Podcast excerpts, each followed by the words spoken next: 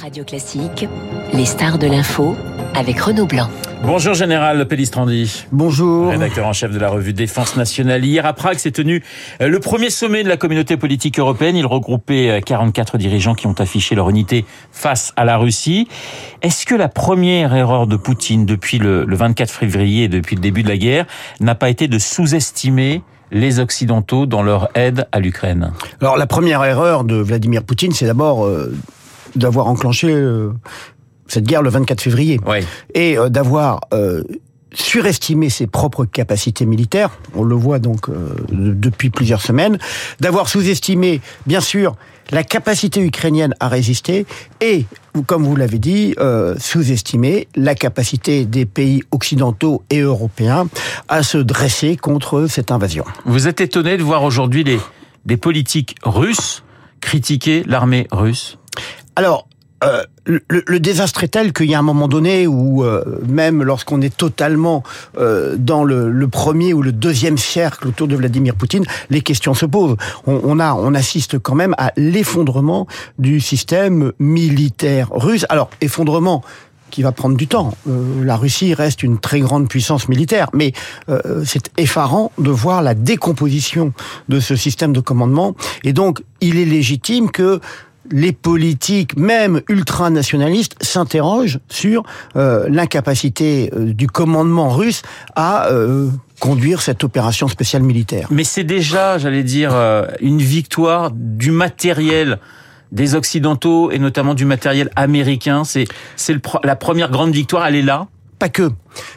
en fait, ce que l'on constate, c'est que la, l'armée ukrainienne, depuis 2014, elle fait la guerre et elle s'est transformée. Elle est passée d'un modèle, euh, on va dire, soviético-russe, Hein, en 2014, son commandement avait été formé dans les anciennes écoles euh, de l'Union soviétique, dans un système qui est dire euh, c'est-à-dire que c'est à la fois la combinaison des, armements et des équipements livrés par les pays occidentaux, mais avec l'agilité du système intellectuel, du système de commandement euh, venant euh, euh, du monde occidental. Et c'est ça ce qui fait la différence, à l'inverse du système russe actuel, totalement hérité de l'ère soviétique et qui démontre son incapacité à faire la guerre. On a vu des images assez fortes hein, de soldats russes qui se rendaient, d'autres qui manifestaient leur mécontentement.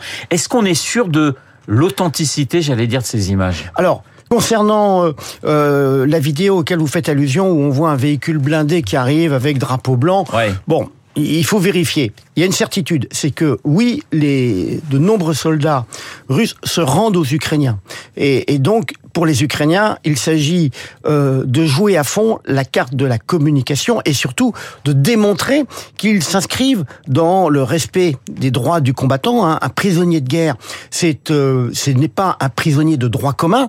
Euh, il est là parce que il a été envoyé par son gouvernement, donc il est protégé par les conventions de Genève. Et les Ukrainiens ont tout intérêt, bien sûr, à ce que euh, il présente la, la, la meilleure image. Hein, le, bon, mais euh, ces, ces redditions, ces désertions sont nombreuses. L'autre euh, euh l'autre séquence, ce sont celles de ces réservistes que l'on voit descendant d'un train. Oui, parce que la mobilisation russe est un, est un fiasco épouvantable, puisque euh, par tous les, les, les, témoignages que l'on voit, on apprend que les hommes doivent se débrouiller pour euh, avoir une trousse de santé, pour euh, s'équiper. Donc oui, c'est le fiasco du système russe.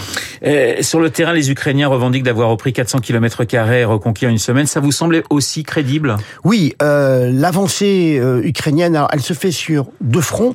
Il y a donc à l'est, hein, du côté donc au sud de Kharkiv, et puis il y a du, dans la région de Kherson, l'avancée você est extrêmement importante. Pour autant, il faut quand même pas oublier que entre 15 et 18 du, du, territoire ukrainien reste contrôlé par les Russes. Donc euh, la, la, reconquête euh, de l'ensemble du territoire par les Ukrainiens n'est pas pour demain. Alors Kherson, c'est le prochain objectif des, des Ukrainiens. C'est une ville d'à peu près 250 000 habitants. C'est clairement l'objectif? Alors c'est l'un des objectifs. Le, euh, avec une particularité, c'est que les Ukrainiens ne veulent pas.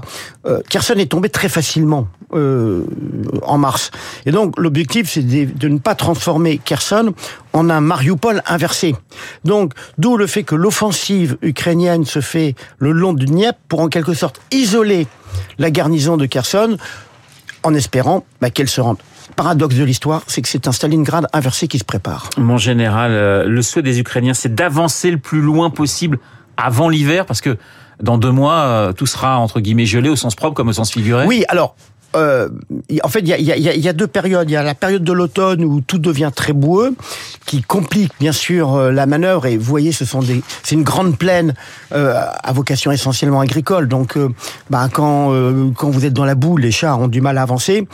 L'hiver il est très rigoureux, donc ça fige en partie les opérations. Quoique, quand vous avez un hiver très rigoureux, euh, les chars peuvent progresser sur la ouais, neige. Bon, ouais. voilà. Mais oui, euh, l'hiver fige, donc euh, les Ukrainiens ont tout intérêt à regagner un maximum de terrain. Alors avant, non pas la trêve hivernale, bien sûr, mais avant le ralentissement des opérations liées à l'hiver. Un général Pellistrandi, la Russie a officialisé la, la capture de la centrale de Saporidja. C'est une arme pour Poutine qui peut plonger dans le noir et dans le froid une partie de l'Ukraine? Alors, euh, oui, oui et non, parce que euh, le directeur de l'Agence internationale pour l'énergie atomique, Raphaël Grossi, a clairement, euh, qui part d'ailleurs pour l'Ukraine, a clairement dit que cette centrale restait ukrainienne. Bon, il se trouve que euh, dans le décret d'annexion des, territoires ukrainiens, la centrale est du côté euh, donc de, du côté annexé par la Russie, mais euh, ça n'a aucune valeur sur le plan juridique. Et ça, c'est très curieux parce qu'on a l'impression que euh, les, Russes euh, ont une espèce de complexe notarial où il faut des arrêtés, des décrets pour essayer d'entériner en fait des actions de fait et qui n'ont aucune valeur sur le plan juridique. Mais Zaporizhzhia va redevenir un enjeu militaire, ça c'est inquiétant quand même. Pas plus que ça. Pas plus que ça, parce que euh, d'abord la centrale est à l'arrêt. Maintenant, la vraie question qui se pose, c'est que à partir du moment où euh, si la, euh, la, centrale est contrôlée euh, par par les Russes, quid des techniciens ukrainiens qui sont toujours dans la dans la centrale qui, qui l'exploite. Est-ce que ceux-ci vont accepter de d'être sur un territoire russe en quelque sorte, ou euh, vont-ils euh, partir en exil et qui va faire, qui va assurer la maintenance de la centrale? Donc il va, il faut rester prudent. Quant au, risque nucléaire de ce côté-là, il reste limité, même si bien sûr il faut être vigilant. Alors on parlait de l'aide des occidentaux, on, on, on, rappelle quand même que le premier fournisseur finalement d'armes aujourd'hui euh, aux Ukrainiens, c'est la Russie, puisqu'effectivement avec le nombre de chars récupérés, c'est assez, c'est assez, c'est assez étonnant. C'est paradoxal, mais aujourd'hui les Ukrainiens ont plus euh, d'engins blindés qu'au début de la guerre, ouais. parce qu'ils ont capturé énormément de, de véhicules blindés euh, donc russes. L'avantage c'est que ils utilisent les mêmes, donc c'est très facile hein, de, pour les réemployer. Et puis ils ont mis en place des chaînes logistiques pour assurer la, la réparation et la maintenance. Donc on a le paradoxe que la puissance militaire ukrainienne augmente, alors que de l'autre côté, les Russes sont obligés de sortir des vieux matériels, notamment on est actuellement il y a, ils sortent des chars T62, 62 comme 1962. Ouais. Donc ces chars sont obsolètes, mais c'est bien la traduction donc de ce qui se passe sur le terrain. Mais je me souviens, euh, il y a quelques années, on disait au moment de la guerre euh, contre l'Irak en 90 pour libérer le Koweït, on disait que c'était la quatrième armée au monde, en parlant des, des Irakiens. Là, on parlait de l'armée russe en disant c'est la deuxième armée au monde.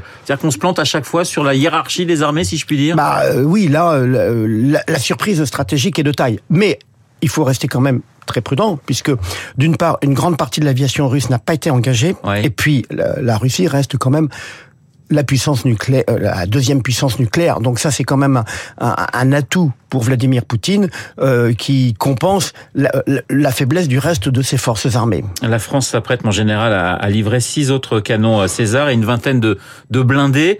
Je regardais les chiffres, on est le onzième fournisseur simplement d'armes à l'Ukraine. Alors, si je puis dire, c'est pas très glorieux. Oui, alors il faut nuancer parce que ce chiffre n'est pas tout à fait, ne, correspond pas réellement à la réalité.